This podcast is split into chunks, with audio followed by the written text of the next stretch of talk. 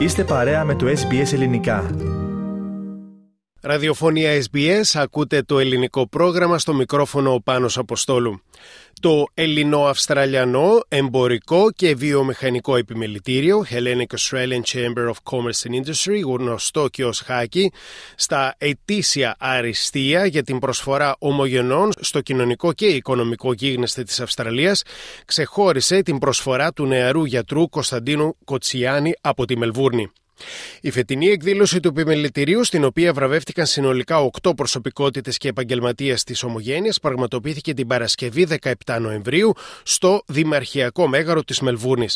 Το πρόγραμμά μας βρέθηκε εκεί. Μία ημέρα πριν την ανακοίνωση πως αποχωρεί μετά από 25 χρόνια από την καθημερινή παρουσίαση του Δελτίου Ειδήσεων σε ένα από τα μεγαλύτερα ιδιωτικά τηλεοπτικά δίκτυα της Αυστραλίας, ο δημοφιλής παρουσιαστής ειδήσεων Πίτερ Χίτσνερ άσκησε καθήκοντα τελετάρχη MC σε μία από τις σημαντικότερες ομογενειακές εκδηλώσεις στην Αυστραλία.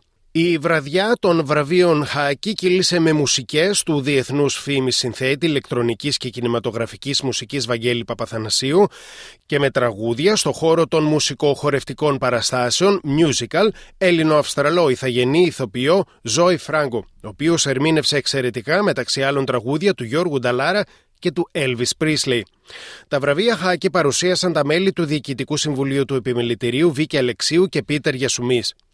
Η επικεφαλής του, δικηγόρος Φωτεινή Κυπρέου, αναφερόμενη στους βραβευθέντες και τις βραβευθύσες, είπε πως είναι άτομα αποφασισμένα να αφήσουν πίσω τους ένα καλύτερο κόσμο από αυτόν που βρήκαν οι ίδιοι και ανοίγουν δρόμους δημιουργώντας ευκαιρίες για την επόμενη γενιά. Βρισκόμαστε εδώ απόψε διότι κάποιος άλλος άνοιξε το δρόμο για μας και αυτό είναι μια πραγματική πηγή έμπνευσης, είπε μεταξύ άλλων η κυρία Κυπρέου. Να τονιστεί πως στη Μελβούρνη βρέθηκαν για την εκδήλωση οι εκπρόσωποι του νεοσύστατου Εθνικού Συμβουλίου του Χάκη, η πρόεδρος του Χάκη Δυτικής Αυστραλίας, Δ.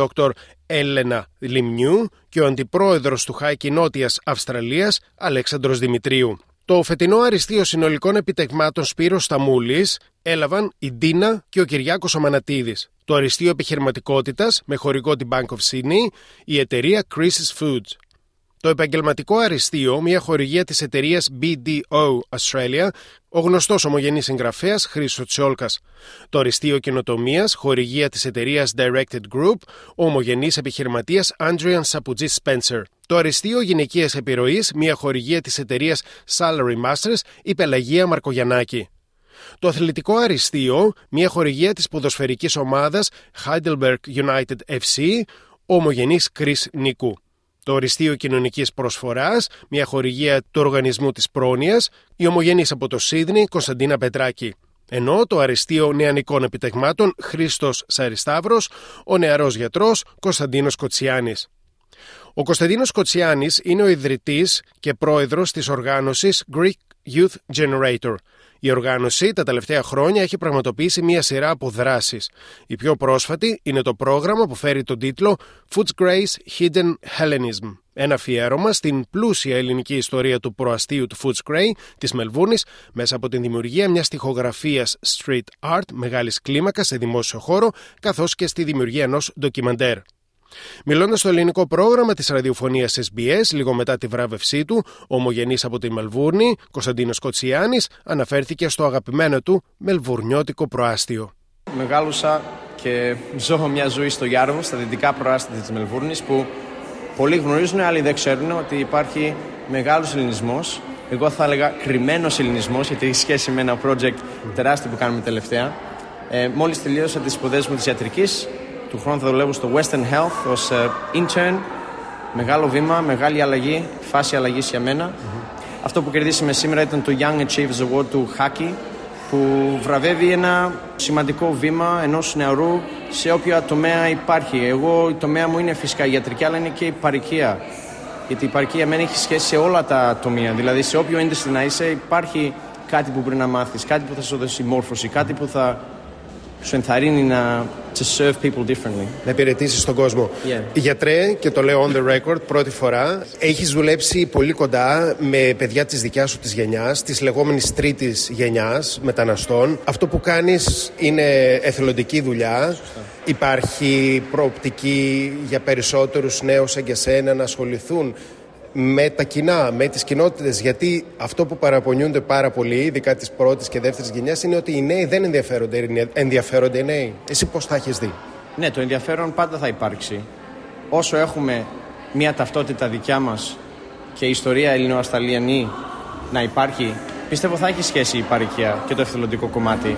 Έχουμε φεστιβάλ όπως τους Αντίποδες, έχουμε εκδηλώσεις όπως τέτοιες. Αυτό είναι cool, man. Αυτό δεν γίνεται αλλού. Δεν μπορείς mm. στη ιατρική, στην, ε, στη σχολή στο αυτό να κάνεις κάποια τέτοια έργα. Αυτά είναι τεράστια έργα. Mm-hmm. Και πιστεύω όσο πάμε, τα παιδιά μπορεί να μην το έχουν στο, στα γονίδια τους στο ευθελοντικό όπως περισμένες γενιές. Δηλαδή, οι ηλικιωμένοι, παράδειγμα, βγάζουν το ψημί από το στόμα τους και το δίνουν κάπου. Μπορεί να μην το έχουμε αυτό, mm-hmm. αλλά το έχουμε αλλιώς. Είσαι η ψυχή του Greek Youth Generator. Έχουμε μιλήσει παλιότερα γι' αυτό. Ε, και έχεις κάνει και συνεντεύξεις σε πολλά μέσα. Πώς το βλέπεις εσύ σε πέντε χρόνια από τώρα, τι θα παράγει, τι θα αφήσει πίσω του; Γιατί ένας από τους λόγους που προβεύτηκες απόψε είναι επειδή έγιναν αρκετά, έφερες πολλούς νεολαίους κοντά, αλλά σε πέντε χρόνια τι θα μείνει από τον ε, γιατρό τον Κωνσταντίνο Κοτσιάνη; Φυσικά και αυτό θα αλλάξει πάνω. Δεν, δεν μπορώ να σου πω πώς και τι θα κάνουμε αλλά ξέρω θα, θα είναι κάτι καλό γιατί κάνεις κάτι για τόσο καιρό, παραμένει κομμάτι σου, είναι κομμάτι σου πλέον και αυτό έχει γίνει κομμάτι της ταυτότητάς μου. Δεν, δεν χάνεται πουθενά. Μπορεί να αλλάξει η μορφή, μπορεί να αλλάξουν τα project, τα έργα, αλλά πάντα θα έχει ίδια ε, σημασία. So, aesthetically θα, θα αλλάξει, αλλά η ψυχή θα είναι ίδια. Ε, και αυτό που τονίζεις στα project σου είναι η ελληνικότητα και η ελληνική γλώσσα. Μήπως είναι ένα ακόμα ένα ακόμα μάθημα το οποίο πρέπει να το δώσουμε ένα παράδειγμα προς τις επόμενες γενιές. Μιλάτε ελληνικά στο σπίτι, μιλάτε ελληνικά με τους κολλητούς σας, με τους φίλους σας. Το έχεις σκεφτεί αυτό; Θα το μάθουν μόνος τους πιστεύω γιατί όσο πάμε γίνεται πιο cool να είσαι Έλληνας. Μπορεί να μην το έχουμε καταλάβει όλοι, αλλά.